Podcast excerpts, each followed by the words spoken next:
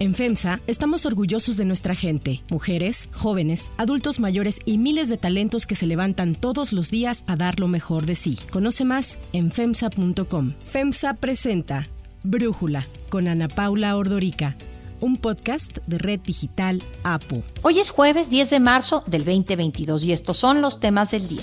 La inflación se acelera en febrero hasta un 7.28%, se mantiene en niveles no vistos en los últimos 20 años. El presidente Joe Biden abre la puerta a la regulación de las criptomonedas en Estados Unidos y pide explorar la posibilidad de crear su propia divisa digital.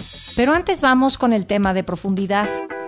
El tema de las escuelas de tiempo completo. Se menciona que ha desaparecido este esquema. Efectivamente, ahorita ese programa estaba dentro de la escuela es nuestra, haciendo una valoración sobre todo de tomar las necesidades que presentan las instituciones a través de las visitas que se han hecho, que eso era algo que se pedía y se reclamaba y era un reclamo justo de tenerlo bien en el momento de regreso a, a clases. Haciendo ese balance es algo que para nosotros es muy prioritario. Ahorita el darle la atención a esas escuelas que todavía tienen esa necesidad. Así anunció Delfina Gómez, la secretaria de Educación Pública, la eliminación del programa de escuelas de tiempo completo. El motivo, atender la falta de infraestructura en otras escuelas a través de otro programa que arrancó el actual gobierno, La Escuela es Nuestra. La Escuela de Tiempo Completo es un programa que ayuda a 3.6 millones de estudiantes de las 25 mil escuelas públicas del país para que los niños pudieran estar en la escuela de 8 de la mañana a 2.30 de la tarde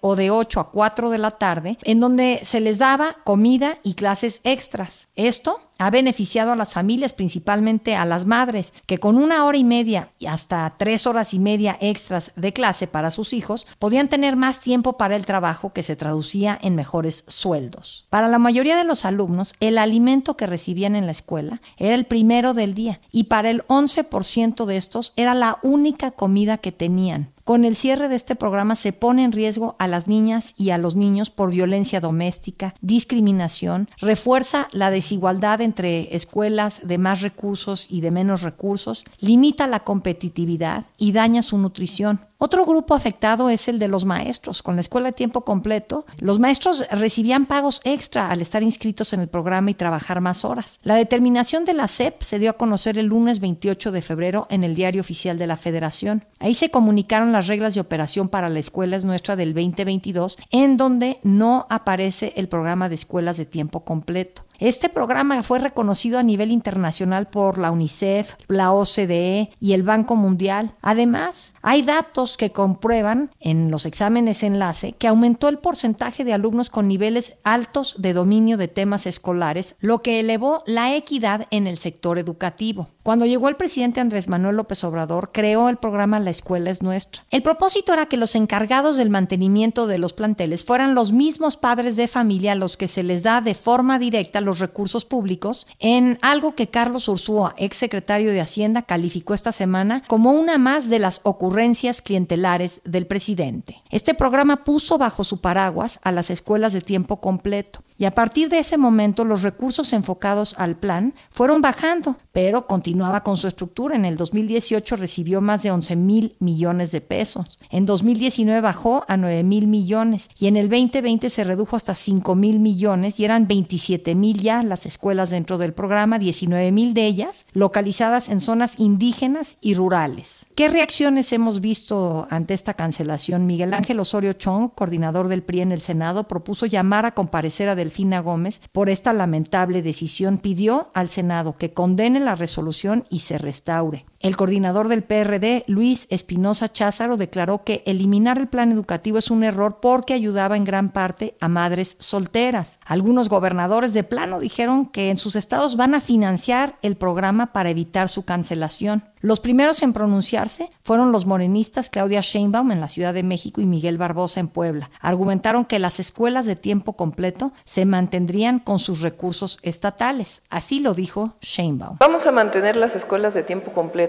en la ciudad. Estamos trabajando con, con recursos propios. Otros estados como San Luis Potosí, Guerrero, Baja California, Baja California Sur, Michoacán y Querétaro también propusieron financiar las escuelas de tiempo completo. Cuando se le preguntó al presidente López Obrador por esta decisión, Así respondió. Porque ese programa, como otros, se manejaban con mucha intermediación, no llegaban a todos, las comunidades más pobres, y en algunos casos ni siquiera se aplicaba y se utilizaba el recurso. Además, ahora los recursos se van a destinar al programa La Escuela es Nuestra para mejorar los planteles que lo necesitan. Sin embargo, la Auditoría Superior de la Federación dijo que en el 2020 no hay registro del uso de más de 570 millones de pesos para precisamente mejorar la infraestructura y equipamiento de las escuelas. Además, la auditoría encontró que no existen mecanismos de control, supervisión y seguimiento de estos apoyos que se dan.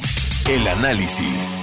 Para profundizar más en el tema, le agradezco a Josefina Vázquez Mota, senadora, ex secretaria de Educación, platicar con nosotros. Josefina, a ver, tú arrancaste este programa de escuela de tiempo completo. Platícanos por qué lo lograron implementar, cuál fue el propósito. Bueno, el propósito fueron tres fundamentalmente. Por un lado, reconocer los derechos de niñas y niños, particularmente en zonas marginadas, como bien has señalado, y en situaciones de vulnerabilidad, sabiendo que tenemos millones de jefas de familia en nuestro país, pues que necesitan de horarios laborales para poder tener un ingreso en sus familias y que esta libertad económica les permita, por un lado, ejercer sus derechos como mujeres, madres trabajadoras, y por otro, con estos ingresos, pues poder dar un sustento de mayor dignidad a sus familias. Pero antes que este propósito, que ya es muy importante, el de las madres trabajadoras, es los derechos de las niñas y los niños. Es un programa que desde que se anunció genera un enorme entusiasmo en toda la comunidad educativa.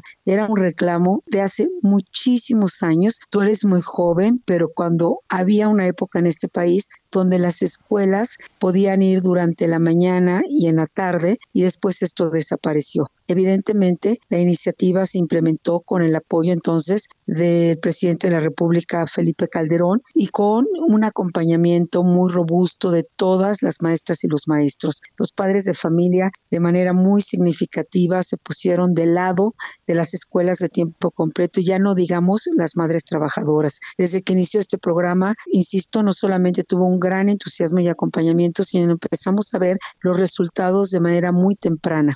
Afortunadamente, en los años posteriores, aun cuando ya no éramos gobierno, este programa continuó fortaleciéndose y llegó a abarcar zonas muy importantes de nuestro país y la verdad considero, no es la única voz mía, que es una tragedia la desaparición de este programa. Primero porque se pierden el reconocimiento a los derechos de niñas, niños y se pierda también el reconocimiento a las mujeres como sujetos de derecho, de derecho a trabajar, de ser libres económicamente y de poder tener un mejor ingreso. La vulnerabilidad de niñas y niños aumenta de manera muy grave y no solamente por las razones que ya se han mencionado por ti, sino también porque hoy niñas, niños, adolescentes son carne de cañón del crimen organizado. La red de derechos de infancia y adolescencia estima que hay cerca pues de 40 mil niñas y niños involucrados ya en el crimen organizado como sicarios o bien como halcones en diferentes tareas debido a que su condición de vulnerabilidad los lleva al trabajo infantil o bien porque no tienen acceso a la escuela. Esto es muy interesante, Ana Paula. Hay una relación directamente proporcional entre niñas y niños que no van a las escuelas y la cooptación por parte del crimen organizado. No es la única causa, debo decirlo con responsabilidad, pero es una causa muy notable donde niñas y niños en deserción escolar son justamente esta carne de cañón. Y si esto sumamos que durante la pandemia, que no ha terminado aún, cerca de 5 millones de niñas y niños no pudieron regresar a sus clases, la destrucción y desaparición de las escuelas de tiempo completo es todavía más grave porque no existe ni siquiera un modelo que esté, digamos, sustituyendo mínimamente lo que las escuelas de tiempo completo venían haciendo. Lo que dice el presidente y la secretaria de Educación es que eh, prefieren quitar a los intermediarios, o sea, que la SEP sea la que dé este dinero a las escuelas y prefieren dárselo a los papás. Esa es una. Quiero enfocarme primero en esa y luego irme a la siguiente. ¿Qué opinas de esa idea? Mira, creo que la idea en sí pues suena una idea muy, digamos, este, loable. El propósito, digamos, no lo cuestionaría como tal. El problema es que una transferencia de este tipo necesita también una gran supervisión y una gran evaluación. En la evaluación que tenemos de escuelas de tiempo completo, al menos las publicadas y que están al alcance de todos nosotros, no se reportan casos o denuncias graves de corrupción. Al contrario, los indicadores son, insisto, sumamente alentadores y favorables. Entonces, no habría una razón de peso que justifique que la desaparición de un modelo tan exitoso tenga que ver con la transferencia directa a los padres de familia. Los padres de familia tienen muchísimas ocupaciones, no estoy cuestionando su gran responsabilidad que está de sobra demostrada, sino que cuando hay un modelo, estos modelos necesitan procesos muy transparentes, procesos que sean posibles de evaluar y las escuelas de tiempo completo lo tenían siempre, se pueden mejorar, pero no había o no existen razones realmente de peso para que la respuesta haya sido su destrucción. Justo a eso quiero ir. Lo segundo es que dice la secretaria, mejor queremos pasar los recursos que tenía la escuela de tiempo completo al programa de la escuela es nuestra para mejorar la infraestructura. Digo, yo pienso que debe de haber recursos para ambos programas y quizás eliminar eh, recursos para otro tipo de cosas que, que, no sean tan necesarias, pero te preguntaría tu opinión. Segura, Ana Paula, coincido totalmente contigo. Siempre han existido un fondo muy importante o existía para todos los temas de infraestructura, que por cierto siempre ha sido un gran reto en el sistema educativo mexicano. No es nuevo ni tampoco es reciente, pero siempre había una claridad sobre qué fondos iban a un propósito y a otro. Cuando se habla de este modelo o de esta aspiración de la escuela es nuestra, pues sigue siendo una aspiración porque no es una realidad. Entonces volvemos a vivir el mismo fenómeno y destrucción de las estancias infantiles. Y el argumento es exactamente el mismo que se da hoy por parte de las autoridades en las escuelas de tiempo completo. Y lo que vimos fue eh, no solamente un atropello a todos los derechos, sino que la vulnerabilidad ha aumentado de una manera desproporcionada. Entonces, en relación a la escuela es nuestra, hoy por hoy es una aspiración, no es una realidad. Y por eso es tan grave, porque nada está suplantando. Tan es así que un buen número de gobiernos estatales están determinando que van a seguir con el modelo de escuelas de tiempo completo, porque el otro simple y sencillamente no es una realidad y porque el éxito de las escuelas de tiempo completo está a la vista. De otra manera, no nos podríamos explicar por qué este número de gobiernos estatales, ante el anuncio de la desaparición, dicen en mi estado y con un gran esfuerzo se van a mantener, incluido, por cierto, la Ciudad de México. Josefina Vázquez Mota, senadora, muchísimas gracias por darnos tu análisis y platicar con nosotros.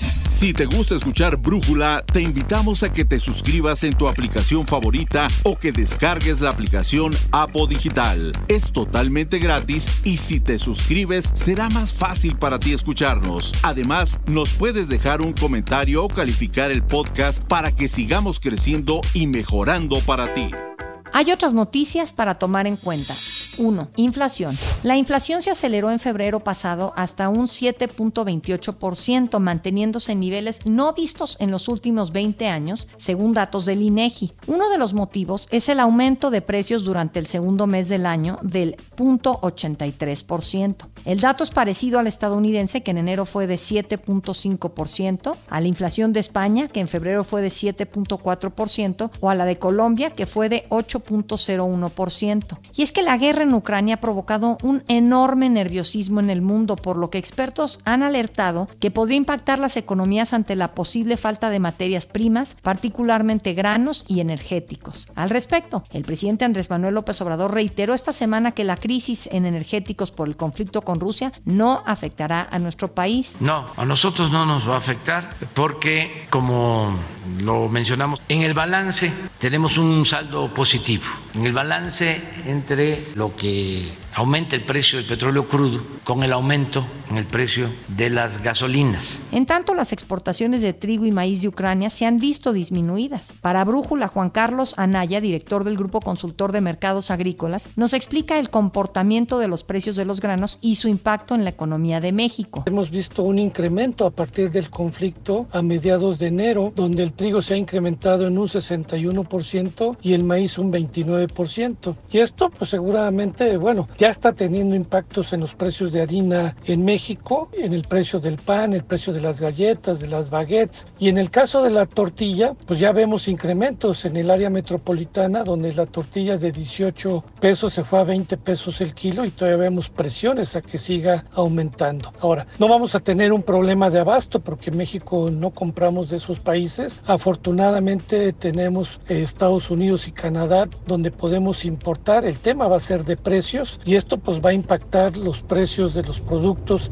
de la canasta básica que tienen que ver con el trigo y el maíz, porque también esto va a incrementar los costos de producción del sector pecuario y esto pues va a traer eh, una problemática en que mantengamos un, niveles de inflación por arriba de lo que se había estimado y pues esto es un impuesto indirecto que está teniendo la gente que menos tiene, ya que la canasta básica seguirá subiendo a los consumidores. Analistas como Gabriela Siller, directora de análisis económico y financiero de Grupo Financiero Base, advierten que la incertidumbre que ha generado la guerra en Ucrania podría llevar a que la inflación cierre el año por encima del 8% e incluso no descarta que ronde el 10% para finales de este 2022. 2 criptomonedas. El presidente Joe Biden firmó ayer una orden ejecutiva que abre la puerta a la regulación de las criptomonedas, además de que pide a la Reserva Federal explorar la posibilidad de crear su propia divisa digital. La secretaria del Tesoro Janet Yellen declaró que la medida promoverá un sistema financiero más eficiente, justo e inclusivo. Esta declaración contrasta con lo que ella misma dijo hace unos meses sobre el uso de criptomonedas tales como el Bitcoin. I don't think that Bitcoin, I've said this before is widely used as a transaction mechanism. To the extent it's used, I fear it's often for illicit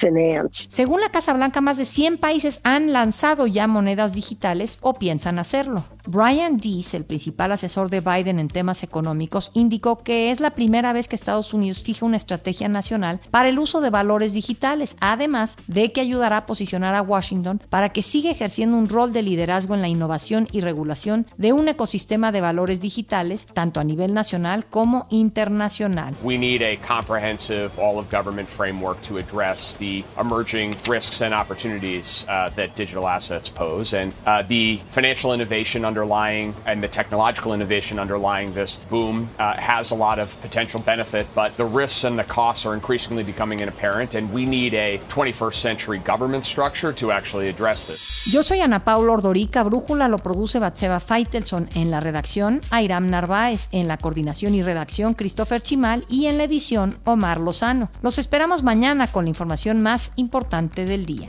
Oxo, Farmacias ISA, Cruz Verde, Oxo Gas, Coca-Cola FEMSA, Torrey y PTM son algunas de las muchas empresas que crean más de 245 mil empleos tan solo en México y generan valor como parte de FEMSA. FEMSA presentó Brújula con Ana Paula Ordorica, un podcast de Red Digital APO.